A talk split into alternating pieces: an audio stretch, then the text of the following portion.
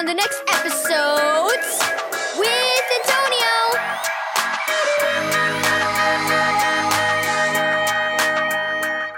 Thank you, Keys for Kids Ministries, for this daily devotional. Edges of the puzzle. Read James 1 verse 2 through 4 and 5 verse 7 through 8. Ian sighed and moved to his wheelchair closer to the table. Blaine, hang on. We have to put the edges of the puzzle together first, or else it will be harder to find where the other pieces go. Can you please find some flat edges? But I want to put the doggy together, Blaine whined. Well, you can, but first we have to find the edges. Ian started turning pieces over. But I want to put the dog together. Blaine slouched in his chair.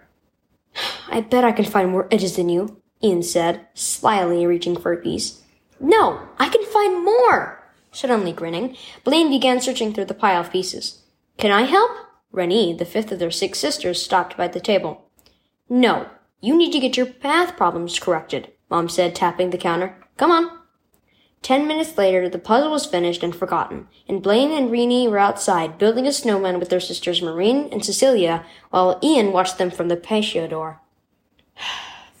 Thank you for being patient with Blaine and keeping him occupied so I could finish correcting your sister's schoolwork. Mom noticed Ian's face. What's the matter, Ian? Ian backed his wheelchair away from the door. I just wish I could be out there with them. He looked down at the cast on his legs. Why do my legs have to take so long to heal? Well, they have to form osteoclasts and osteoblasts and rebuild what's been broken. Mom smiled at Ian's grimace. That's what you get when your mother was a nurse. I know it's hard, but I also know you can persevere. It's the persevering I'm not good at, Mom. I just get restless and irritable. Like Blaine, he'd rather be putting together the dog than finding the edges. Mom tapped the puzzle. But skipping the edges would leave the puzzle unfinished. I know it's really hard to be patient, Ian, but God will give you grace to get through it. Remember that he's working on a bigger picture than what we see, but we know what will happen when it looks like when it was finished.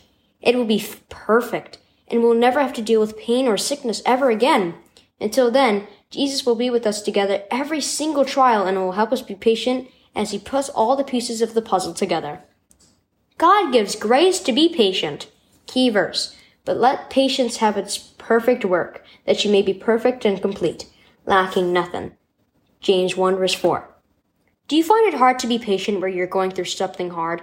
Whatever it is, Jesus can help you persevere. We all go through struggles in our lives, but Jesus promises to be with us through them and to one day end our troubles forever when he returns to make everything new. Trust him to help you be patient while he finishes the perfect picture he's putting together.